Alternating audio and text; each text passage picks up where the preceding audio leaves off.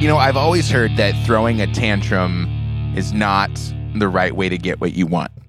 But maybe that's changed. Maybe that's the grouchy old man coming out in me. Even though I am a millennial, I'm not that old. Leave me alone about it. But I'm sure you've seen and heard all the lovely, intelligent, thoughtful, educated. Is, educated the same as intelligent? I don't think so. You can be educated and very unintelligent, as these protesters will will show you. But you know, it's against the law to protest in a way that is meant to aff- uh, uh, affect or influence a judge or jury's decision on a legal matter. It's against the law. It's written. 18 USC, blah, blah, blah, blah, blah, blah. Look it up. It's a real thing. However, if you happen to be protesting in the direction of the current narrative, then you're good to go. In fact, I would be willing to to say that you could break any law you want and as long as it fit the narrative, if it was in line with the leftist agenda, you could be celebrated. Imagine someone assassinating Donald Trump in broad daylight. What do you think would happen to that person? Would you see a perp walk? Would you see them tackled by a gangs of police officers? I've I've really I didn't plan on asking this hypothetical question. I have no idea. I mean, Donald Trump is the mortal enemy of the left, of the globalist agenda. What penalty, what punishment could they possibly hand out to his hypothetical assassin?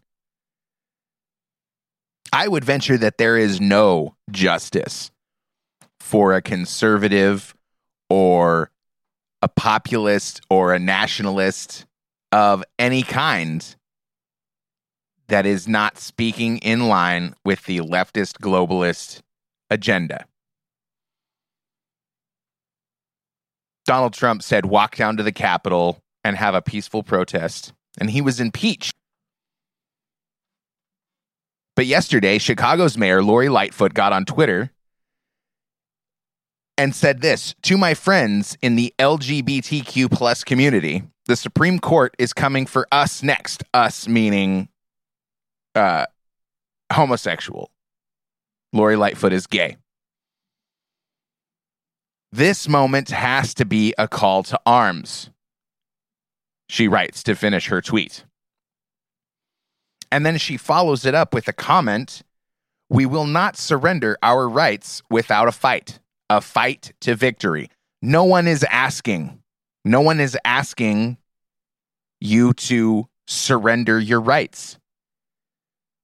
The Supreme Court in this Roe v. Wade case is actually upholding states' rights and saying that the federal government does not have the power to impose laws on the states, that there is no uh, amendment or language in the United States Constitution to accommodate abortions and that it needs to be a state's issue. That's the law. That's all. But Lori Lightfoot says this moment has to be a call to arms. And she's going to be celebrated. She's good to go. She won't be condemned. She won't be punished. In another tweet, she says, Proud to stand side by side with fearless women leaders of Chicago. We will fight like hell to protect reproductive freedom for women here and across the country. So, fight in a political sense, that's going to be the defense. Yet, no such defense for Donald Trump or for the January 6th protesters who are invited in. I mean, do you go into federal buildings and take pictures because you're trying to insurrect. No. You go in there and take pictures because you're like, holy shit, this is awesome. I've never been in here before. Look at this place. Which is what, oh, I would guess 99% of the people that went into those buildings were there to do. The other 1% were feds uh, charged with inciting violence and getting people to commit crimes because this is all the game. This is this is the the collage that they've put together for us. If you're on the right and you protest what we're trying what what this illegitimate administration is trying to accomplish, we will put you in prison. And now these people are being threatened uh, with life imprisonment. Uh, from American Greatness by Julie Kelly on May 6th. She writes On Wednesday, Matthew Graves, the U.S. Attorney for the District of Columbia, announced criminal charges against another American related to the events at the U.S. Capitol on January 6, 2021.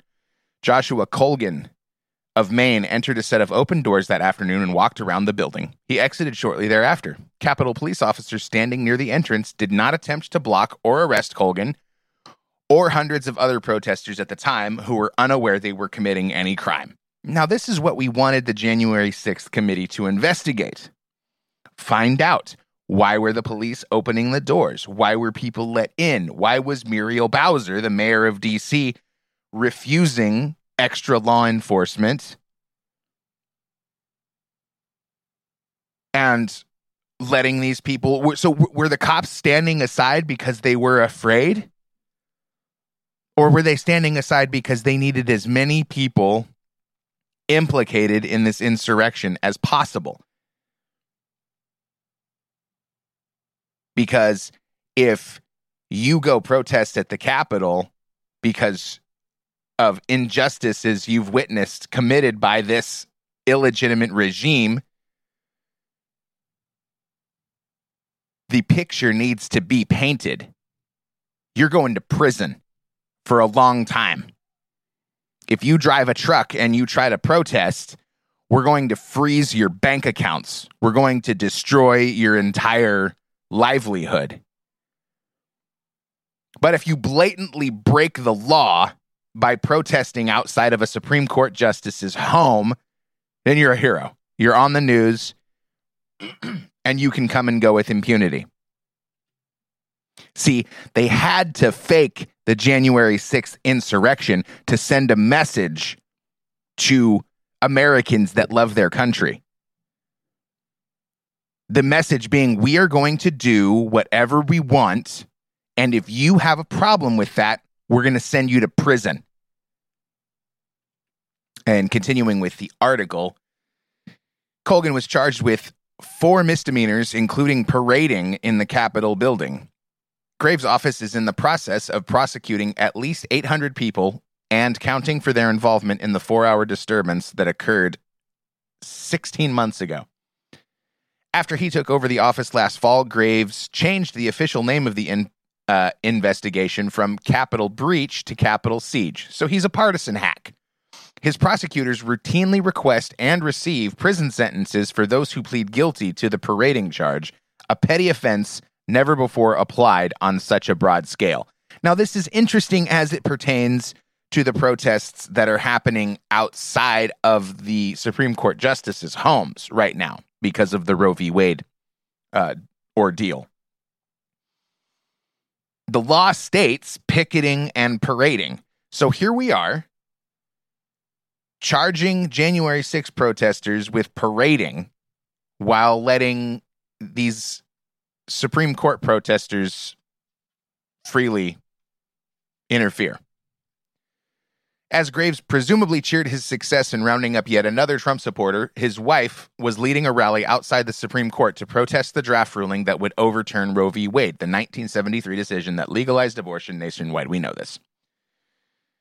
Fatima Goss Graves head of the far left National Women's Law Center based in D.C., told a group of pro abortion demonstrators on Wednesday afternoon that abortion care is a matter of equality, dignity, and freedom in this country, and that will never change. And here we see on display one of the core issues that faces this country, and that is the infection of activist judges and attorneys in this country and its justice department. We must have legal interpretation of the law, not activist interpretation of the law, not the interpretation of the law that's going to get me on the news, that's going to get me a pat on the back by some person of greater power than my own who may appoint me to some lucrative position in the future. And that's what this has become. And this is why we have to expand voting. We can't have people we can't have people ruling in politically pol- all right, god damn it. We can't have judges ruling in politically expedient ways.